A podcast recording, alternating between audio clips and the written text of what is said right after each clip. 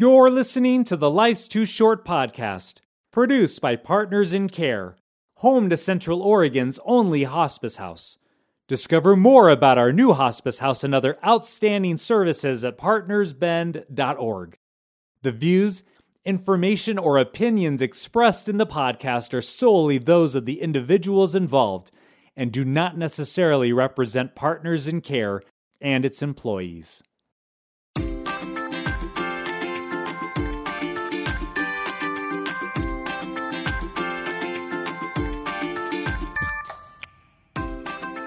Welcome to the Life's Too Short podcast. This is Jason Medina. And Lisa Hurley. We are a podcast produced by Partners in Care Home Health and Hospice, located in Central Oregon. What a treat. Jason, you brought me coffee today. I did. I really appreciate that you know me very well when um, I told you just to surprise me that you knew that meant anything but a matcha tea. I knew no matcha. Matcha was off the list, off the table. Off the table. Thank you. But I will say the golden turmeric was not what I was expecting. It's it's turmericy. I don't know if that's a word. I'm I'm sure it is. It's it's interesting. It's different, but back porch coffee. I love them. Yes, me too. They've become a staple of my of my weekly diet, and I'm I'm drinking the Bombay, which is which contains maple syrup and cinnamon along with the espresso. So mm. I should have given you a choice. Yeah, I, I kind I'm of. Gonna, I'm gonna say you won out on that. I, I, maybe played the selfish card. That sounds like pancakes, liquid pancakes. it is. It's pancakes mm. in a cup. Mm. Well, no, actually, I really appreciate my um, turmeric. like Good. I said, it's it's different, but I'm drinking it. Thank you. Always powered by coffee on this podcast. Absolutely. Before we bring our guests on, I've got a question for you. Yeah. So we've been in this pandemic for a year. Hard to believe, right? It really is. And, you know, in any crisis situation, after it lasts for a long time, people develop new patterns or new habits. And I'm curious, what's a pattern that you or your family have developed that you hope will continue once we've returned back to some form of normalcy? Oh, that's a tough question. I mean, there's some patterns that I don't know are ones that I want to continue, such as a lot of takeout and a, a lot of Grubhub, but I, I don't know that I would necessarily obviously want to continue that because I'm like most people excited to get back to being out socially and eating. Yep. I think nothing in particular except that I do love that our whole family is back together and just having that family time, which we were sort of forced into, yeah. but so appreciate having our kids back at home, tons of laundry and tons of cleaning, but gosh, I wouldn't trade it for the world. Um, how about you? Oh gosh, I walk a lot more. Like I'll even walk to the local grocery store just to pick up two items. It's a great transition time from like work to something else. So I said the walking and the family time as well. We're not comparing all of our calendars for the week going who needs to be where when, you know, and when are we going to when can we squeeze in dinner or what time should dinner be that particular night. We're all home just enjoying each other's company. And so I think yeah. there will be a little bit of me that grieves that once the speed of life may ramp up. Well, maybe we'll we'll hold on to a little of that. I hope so. I hope so. So, the impetus for this podcast, when you and I were kind of thinking about it, really why we wanted to do this was because I remember the conversation with you. We were like, we work with the most amazing people. Yes.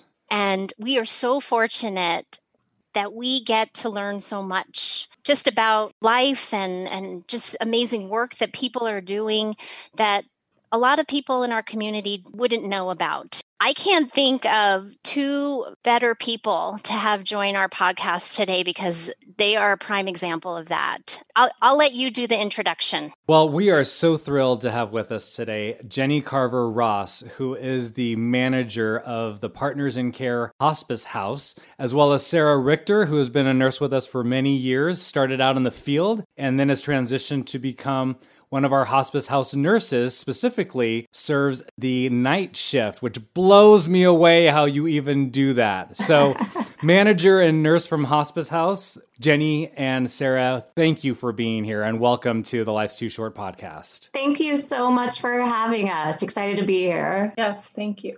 So, I want to lead with what inspired each of you to become a nurse? Tell us a little bit about that story for each of you. Let you go first, Sarah. Oh, okay. I was trying to let the boss lady go first. That's always a good um, choice. Right. that that um, maybe needs to be on a coffee mug. And, and don't bring your boss lady the the subpar of the two coffees that you picked up for the day. That's the lesson I've learned today. yeah, that's a hint for you, Jason. so I started out in healthcare fairly youngish, I guess. I got my CNA when I was 19 and was doing home care and home health. I did some private caregiving as well.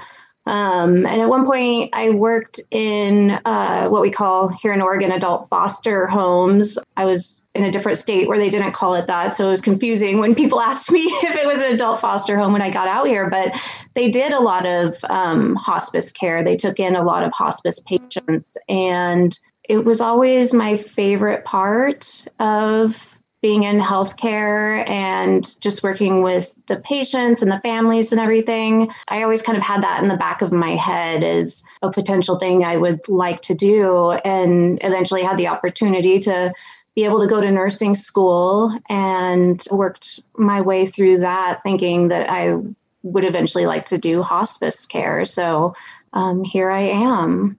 Well, my story is pretty similar to Sarah's. I started out wanting to go to college to be a veterinarian. And then in my mind, I was like, why would I want to go to school for that long? It's going to be really hard because animals can't tell you what's going on. I'm like, well, so I shifted my focus on becoming a nurse.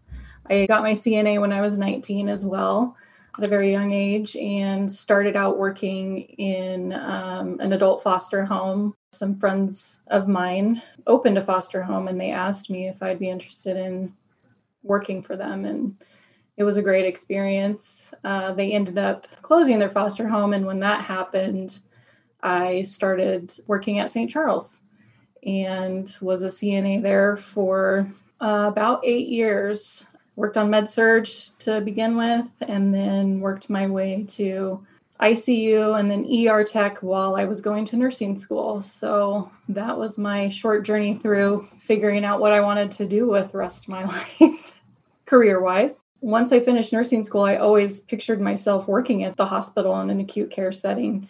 But at the time, I I interviewed here at Partners in Care as well as at the hospital and I was offered a position both places. And I was like, well, I think I want to give this a try doing home health. So once I started with Partners in Care, I was just amazed at the type of nursing care we provide here, as well as the culture here and the team that we have. That really changed my perspective on what type of nursing I wanted to do. After doing home health case management for a while, I shifted gears and wanted to do hospice as well. So I, I was a support nurse and did home health and hospice. Um, and then later on, tra- cross trained to work in hospice house. I was just amazed at this facility and the type of care that's provided at an inpatient hospice house. So it was kind of the best of both worlds for me being able to still do acute care as well as such a holistic approach to healthcare being a hospice nurse. So it is the best job ever.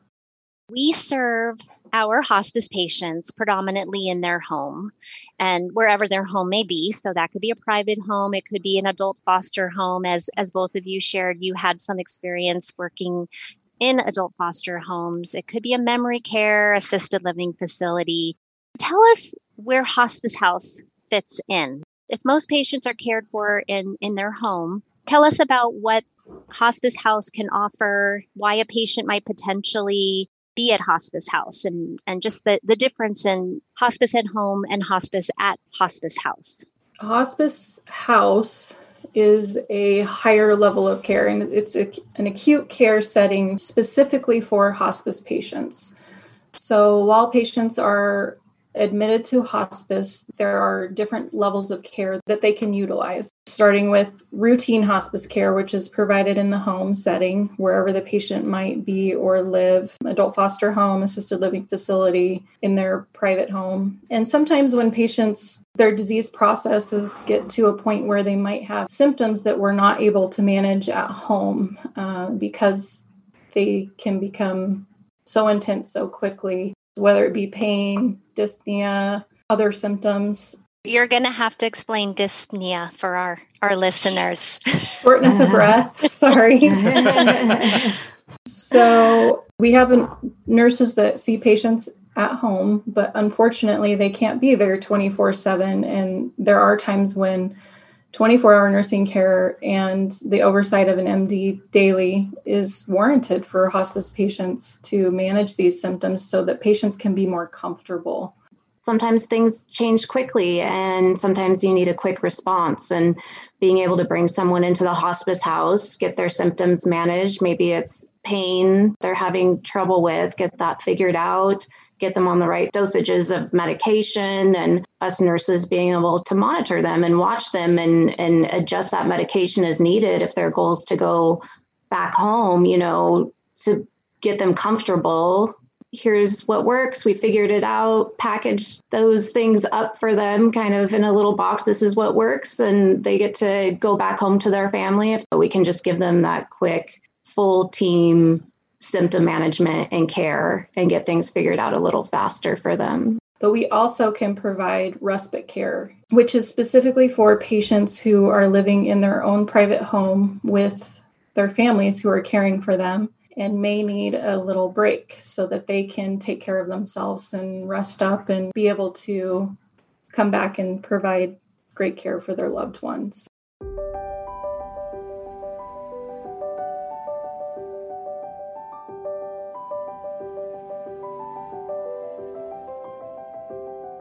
When you end up admitting someone to the hospice house, I imagine the patient and their family have come to a point of exhaustion already. There are symptoms that have not been able to be managed at home, whether it be mm-hmm. pain, you know, nausea, other things going on, or they've needed to use the respite benefit. So there's almost a caregiver burnout or fatigue that's happening, which is incredibly understandable. Yeah. As nurses, it's more than just medication management at that point. What does that look like as you as you work with these patients and families? There's so much about hospice care that is is not just medication management. We get to use all of our nursing skills. We're not just giving out medications. We get to do that kind of deep dive with family. We're taking care of the patient, we're taking care of the family. We are a support system for them. We get to really figure out and have the time to do education to figure out what works, what is going to best work for this family. We meet people where they are. Everybody has different levels of medical knowledge and different priorities for what works for them. One person's priority is might not be another person's and we really get to kind of be detectives and figure out what what is quality to this person and then find a plan to create that quality for them and their families and find out what works. It's not just getting pain managed or nausea managed things like that. Sometimes it's helping to get a whole family dynamic managed to figure out how to meet these people where they are and how to meet their goals. And their goals might be different than somebody else's goals, and really just being creative and figuring out how to find quality for people and their families. So you're not just providing or helping to provide comfort for the patient, but sounds like oftentimes for the family as well. Just as much. One of the comments that I hear and feedback that I hear from family members frequently is that I was able to be the daughter or I was able to be their mother and not have to provide the care for the patient. I was able to do that important part and not worry about the rest. The family can really just focus on being who they are to that patient, not the caregiver and not the nurse. The way that you both described all the great resource and tools you have at Hospice House, the 24 7 nursing care, uh, having a CNA, the physician rounding, it might sound like a hospital, but as we know, that can't be any further from what Hospice House feels like. In my role as outreach director for Partners in Care, when I talk about Hospice House in the community, I can show pictures and I can explain it. But the moment you walk through those doors, it's a feeling that you just you can't describe. It is you just get a, a, sense of comfort. It doesn't feel medical. It doesn't feel sterile. It just feels warm. Jason how would you describe it? There is a almost an embrace as you walk in that just says welcome home. And obviously it's not home. If i were to create a tagline for hospice house it's almost home. It is just meant to be a beautiful warm peaceful, serene home that by the way also has nurses that's going to be watching over you all the time right now. That's that's what it feels like and that's what I think it's meant to feel like. How lucky for us, there's only 3 hospice houses in the whole state of Oregon and we have one right here in um, our backyard in Central Oregon. You've seen hundreds if not thousands of patients come through hospice house. Who's one that sticks out to you that just has left an impression on your your psyche, on your soul? Obviously, not betraying HIPAA at all, because we don't betray HIPAA on this show. That's a hard one because there's so many. I, I imagine. And if there's just one that immediately comes to your mind or one you feel warrants sharing. The work that you do touches people's lives but you probably get the something as well. Is that sort of your your question, Jason? Partly, like you also receive something, and so there's an exchange, a, a human interaction that still goes on, even though it's it's caregiver and re- recipient of care. But I think it still flows both ways.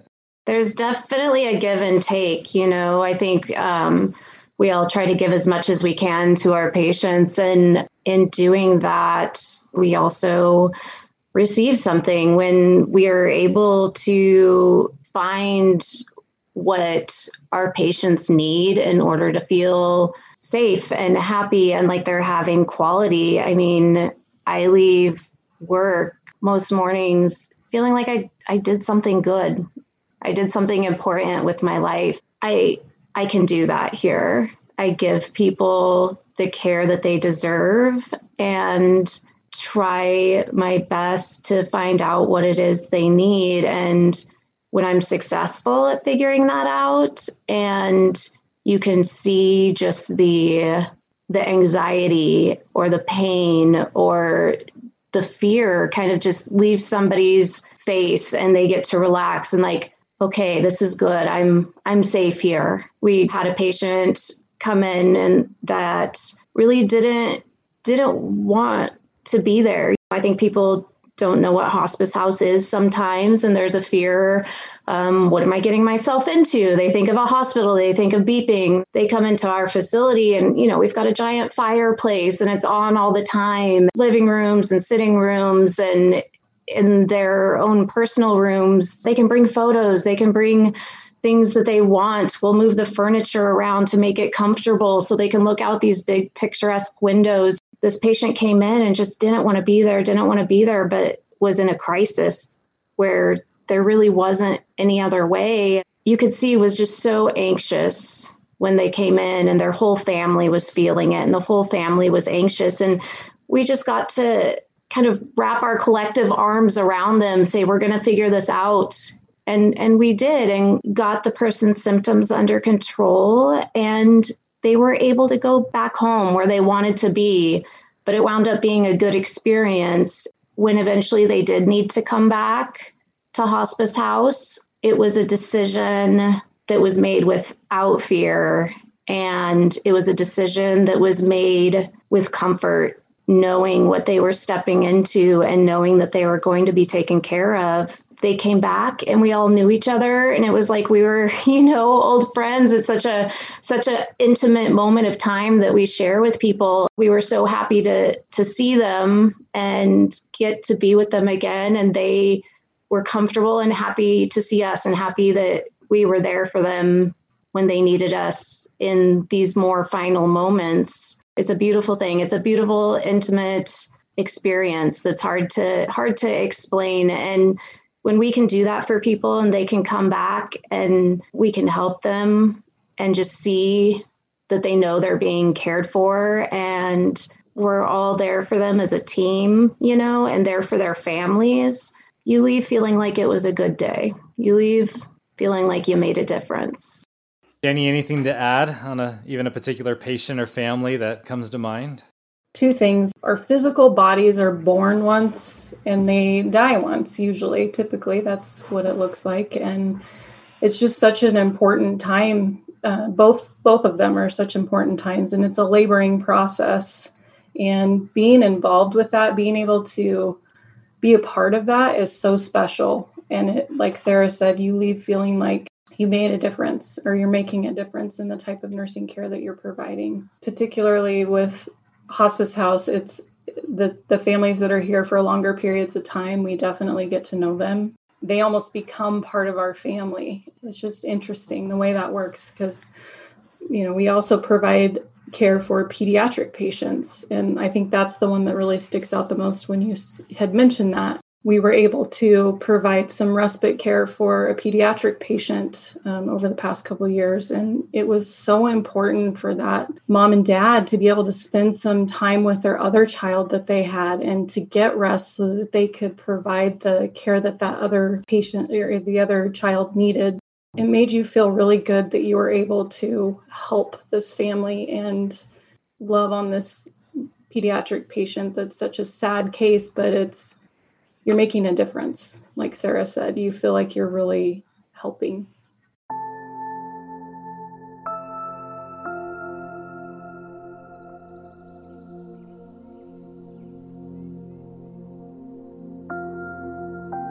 It's kind of like the, I think of the term like collateral beauty because let's face it, this is hard for people, for families. You, there's no way to sugarcoat that at all. Going through end of life is is difficult, but then embracing the beauty that also comes out of it is really what I think gives us all hope and, and gets us through it on some level too. You know, it's already quite the obstacle to, to sign up for hospice. People obviously they want to be home. We've seen surveys and questionnaires about that. People had a, their choice. They would die at home, not in a facility, not in a hospital.